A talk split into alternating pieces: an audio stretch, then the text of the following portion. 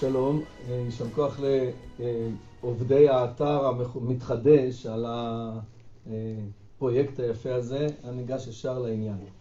בדברי הזיכרון דובר לא מעט על מידת הצניעות של הרב. מי שזכה להיות עמו אפילו מעט אינו זקוק לראיות.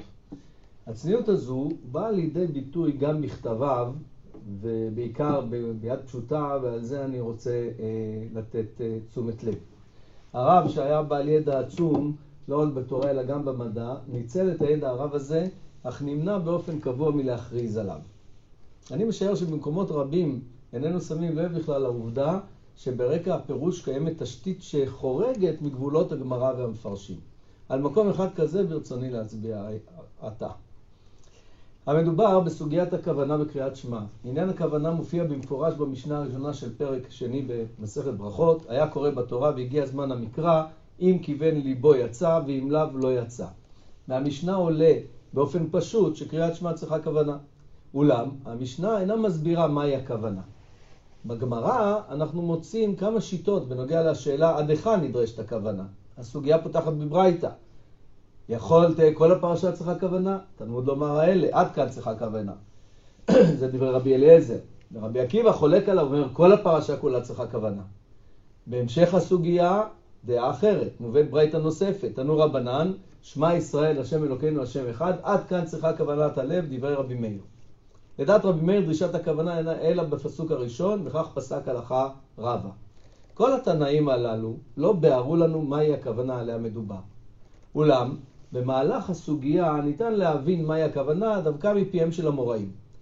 רבי ירמיה העריך בקריאת שמע, ורב חייא אמר לו, כיוון דאמליכתי למעלה ולמטה ולארבע רוחות השמיים, תו לא צריכת.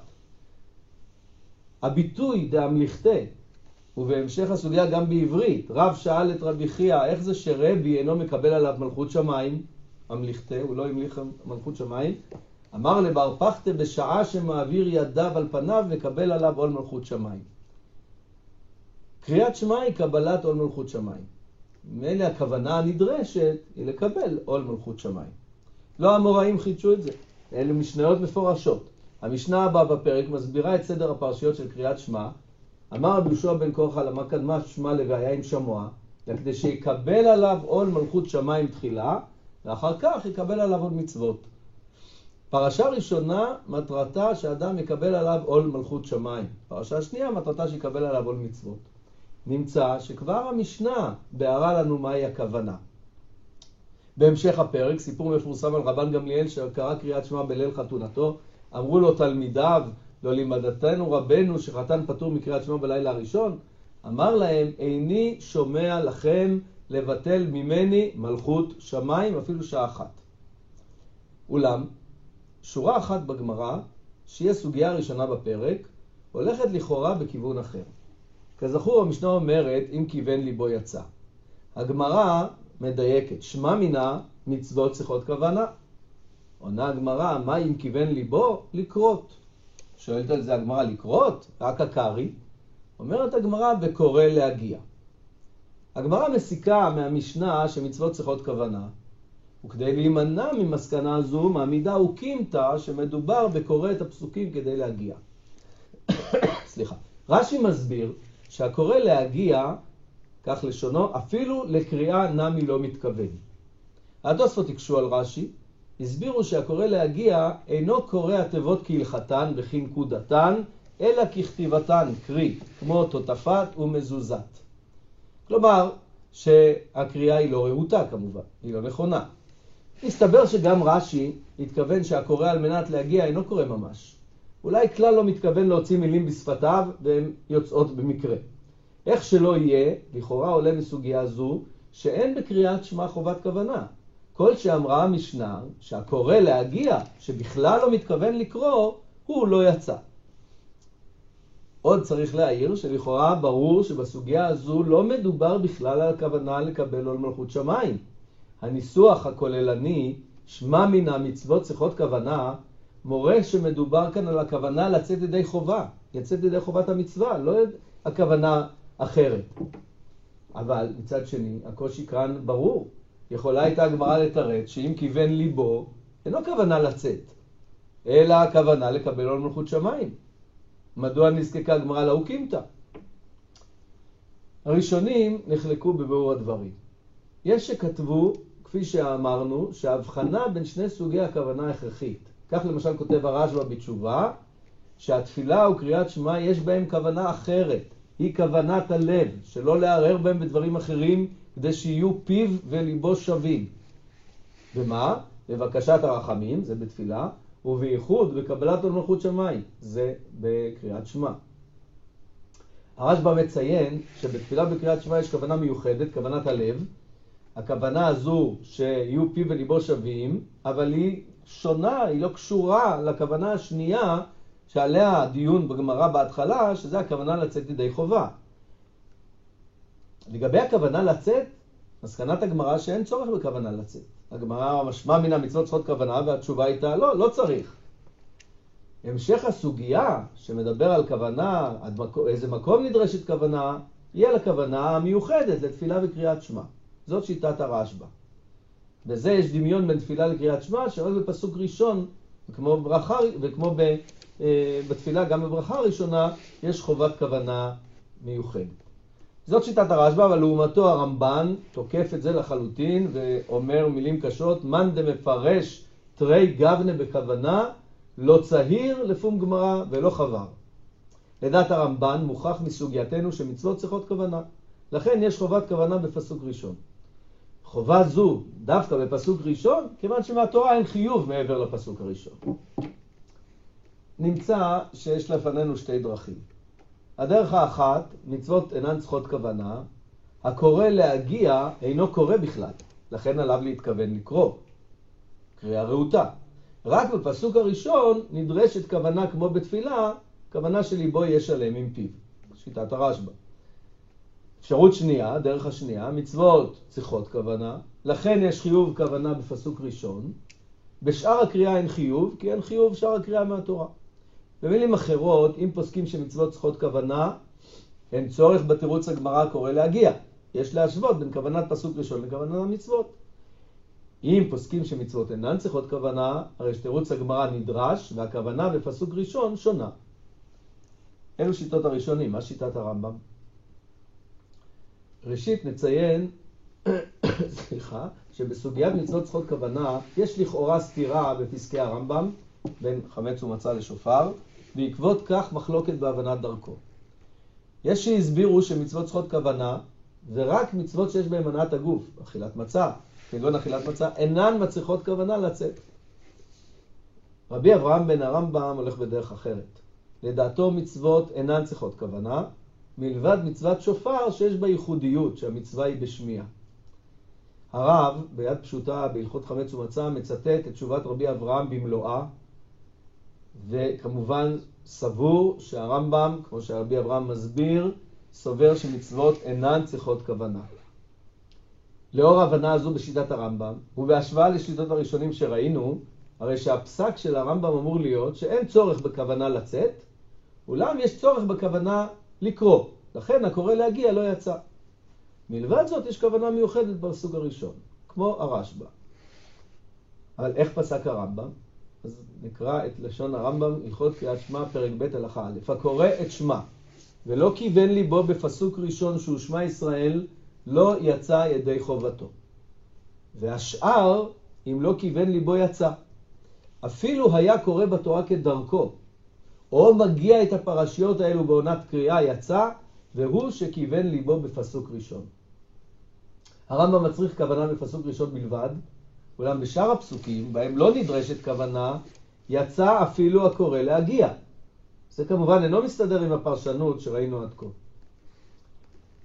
אמנם, אם הולכים בדרך של הראשונים, גם ההתייחסות של הרמב"ם לקורא כדרכו אינה מובנת. הרי הקורא כדרכו, קורא הוא. מה החידוש בכך שהוא יוצא ידי חובה? הרי אפילו הקורא להגיע יוצא ידי חובה. הרב, כדרכו, שם לב לנקודות נוספות. היה קורא בתורה, זה כמובן שימוש בלשון המשנה. היה קורא בתורה עם כיוון ליבו וכולי. אלא שבמשנה שנינו היה קורא בתורה, ולא הוסיף התנא את המילה כדרכו. מה פגם מצא הרמב"ם בלשון התנא, שנצרך להוסיף את המילה כדרכו, היה קורא בתורה כדרכו. כבסיס לפתרון, מציג הרמב"ם דיון בסוגיה שקודם לא הזכרנו אותו, וממנו מתחייבות תובנות חשובות. בגמרא יש דיון על שאלת הכוונה ועל שאלת הקריאה. אני אומר רק בקיצור. ברייתא, א' לבבך, רב זוטרא אומר, עד כאן מצוות כוונה, מכאן ואילך מצוות קריאה. רבי יושיע אומר, עד כאן מצוות קריאה, מכאן ואילך מצוות כוונה. הגמרא דנה בדבר הזה וכרגע לא צריך להאריך בזה. הגמרא שואלת מה ההבדל וכולי. אבל בסוגיה הזו עולה בבירור שיש כוונה ויש קריאה. ולפי רב זוטרא, שמסביר שם את הדברים, פרשה ראשונה יש חיוב קריאה וחיוב כוונה, בפרשה השנייה יש חיוב קריאה בלבד. שוב, יש לנו בפרשה הראשונה גם כוונה וגם קריאה, בפרשה השנייה רק קריאה. מכאן מוכיח הרב שלא ניתן לומר שהקורא להגיע לא קורא קריאה רהוטה. הרי מי שאינו מחויב בכוונה, בכל זאת מחויב בקריאה. זאת אומרת שמה שאמרנו שגם כשלא צריך כוונה, עדיין יש חובת קריאה. הקורא להגיע אמרנו שהוא אינו מתכוון, אבל קריאה, ידי קריאה הוא יוצא. נמצא שקורא להגיע לא ייתכן שהוא קורא קריאה לא רהוטה, ודאי קריאתו רהוטה. הרב פותר את הבעיות הללו בדרך מקורית, שלעניות דעתי מבוססת גם על היכרותו עם חקר הבלשנות המודרני, אך כפי שאמרתי קודם, ללא ציון הדברים. במאה הקודמת חלה התפתחות גדולה בתחום מחקר הלשון, ניתנה תשומת לב לעובדה שיש להבחין בין הסמנטיקה לבין הפרגמטיקה. הסמנטיקה היא מחקר של המשמעות של המילים, המשפטים שנבנים ממילים, כאן נולדו הביטויים מסמן ומסומן, כלומר המילה שמסמנת משמעות מסוימת. הפרגמטיקה חוקרת את השיח, את השימוש במילים בפועל. הדרך הקלה ביותר להסביר את ההבדל הוא באמצעות דוגמה. המילים הרי את מקודשת לי מסמנות מישהי שנתקדשה לאותו אדם שאומר אותם. אולם כולנו יודעים שאמירה זו בשימוש ההלכתי המוכר אינו מסמן, אלא מכיל או יוצר מצב משפטי של קידושין. כך בדיוק באנגלית התשובה המפורסמת העידו ואין צורך להעריך אותו רעיון בדיוק.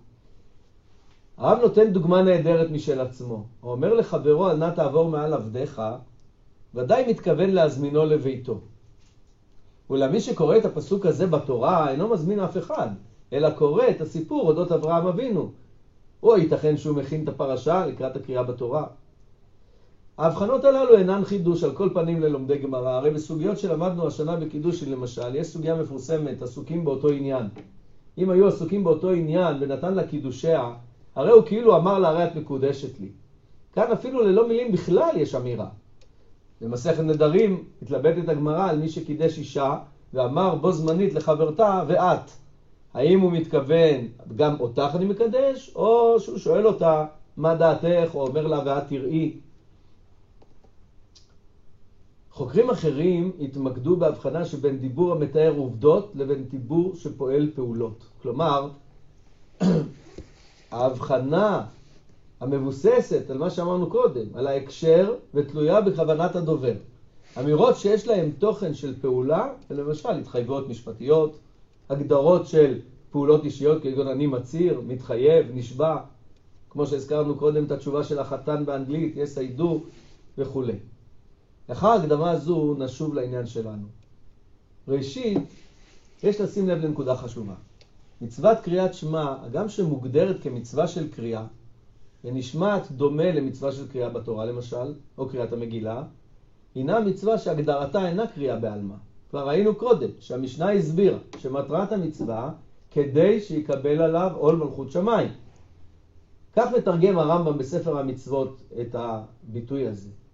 הרמב"ם מונה בספר המצוות במצווה השנייה את מצוות ייחוד השם. המצווה השנייה היא הציווי שציוונו באמונת הייחוד, הוא שנאמין כי פועל המציאות וסיבתו הראשונה אחד, והוא אומרו יתעלה שמע ישראל השם אלוקינו שם אחד.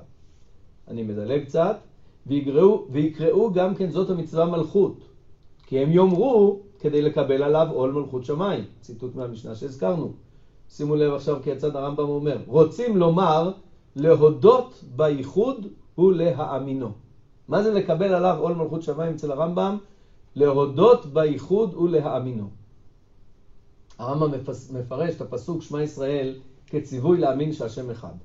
זה הציווי השני בספר המצוות. הציווי לקרוא את הפסוק הזה פעמיים ביום הוא הצהרת אמונים של מאמיני הייחוד. לקבל עול מלכות שמיים הוא להאמין בייחוד. קריאת הפסוק הזה פעמיים ביום היא הצהרה על אמונת הייחוד. בכל יום אנו חוזרים ומקבלים עלינו מלכות שמיים בהצהרה בקריאת שמע ישראל. לאור הגדרה זו של המצווה, מובנת ההבחנה בין קריאה לכוונה. בפסוק הראשון לא ניתן להסתפק בקריאה בלבד, ובוודאי שלא בקריאה שמטרתה להגיע. למרות שהקריאה כולה נעשית כתיקונה, היא רהוטה והיא תקנית. כך מציג זאת הרב בביאור ההלכה ביד פשוטה. אני מקריא. המשמעות הדרושה בקריאת שמע היא הצהרה על מלכות שמיים. אמנם המשמעות של תיבות ושל פסוקים, אפילו של פרשיות שלמות, משתנית לפי הנסיבות. יש שאדם משתמש בפסוקי המקרא כדוגמאות לתורת הדקדוק. כל שקורה רק כדי להורות את ההיגוי הנכון, אין שום משמעות למה שהוא אומר. הנסיבות מוכיחות שאין כאן לא סיפור דברים, לא הצהרה ולא שום משמעות אחרת, כי אם הוראת ההיגוי בלבד. כזהו הקורא להגיע לדעת רבנו. כלומר, הקורא להגיע, למרות שקריאתו רהוטה ומדויקת, אין לה משמעות של הצהרה על התוכן. גם הקורא כדרכו, שקורא את התורה על סדר המקרא, וזה המילה, זה משמעות המילה כדרכו. הוא קורא את, את הפרשיות כדרכו, לא רק את הפרשייה המסוימת שלנו. הוא קורא את זה כסיפור דברים, הוא לא מצהיר כלום. רק מי שקורא את הפסוקים הללו כאדם שקורא מה שהוא מאמין בו ומחויב בו, הוא מצהיר אמונים לתוכן, לתוכן שהוא קורא. לכן מי שקורא את התורה כדרכו, אפילו קורא את הפרשה הזו מטרת הגהה, קריאה יש כאן, אבל כוונה, הצהרה, אין כאן. נמצא שאומנם הגדרת המצווה היא קריאה, אבל קריאה שנעשית כהצהרה. קריאה מסוג אחר היא אומנם קריאה, אבל אינה מספיקה. ומאחר וכוונה נדרשת רק בפסוק הראשון, הרי שבשאר הפסוקים גם קריאה כסיפור ואפילו קריאה להגיע מספיקה. כאשר שאלה הגמרא, שלכאורה עולה מהמשנה שמצוות צריכות כוונה, ההנחה הייתה שהקורא קריאה של הפרשה כפי שקוראים קריאת שמע, ואם כך למה צריך להתכוון? על זה עלתה הגמרא שאין הוא קורא כהצהרה, אלא להגיע, ולכן אין הוא מקיים את הקריאה הנדרשת. נמצא שהשורה הראשונה בסוגיה משתלבת היטב בכל הסוגיה. הכל סובב אודות הכוונה לקבל מלכות שמיים. והקורא להגיע, או כדרכו, אינו מצהיר ואינו מקבל מלכות שמיים. זוהי הכוונה הנדרשת. לסיום אפשר להעיר שלפי זה נראה שגם הכוונה של תפילה שונה מכוונה של קריאת שמע. הכוונה של תפילה היא, כמו שהרמב"ם מסביר בהלכות תפילה, המודעות לכך שאתה עומד לפני השכינה ומתפלל. הכוונה בקריאת שמע היא המודעות לכך שאתה מצהיר שאתה מאמין בייחוד השם.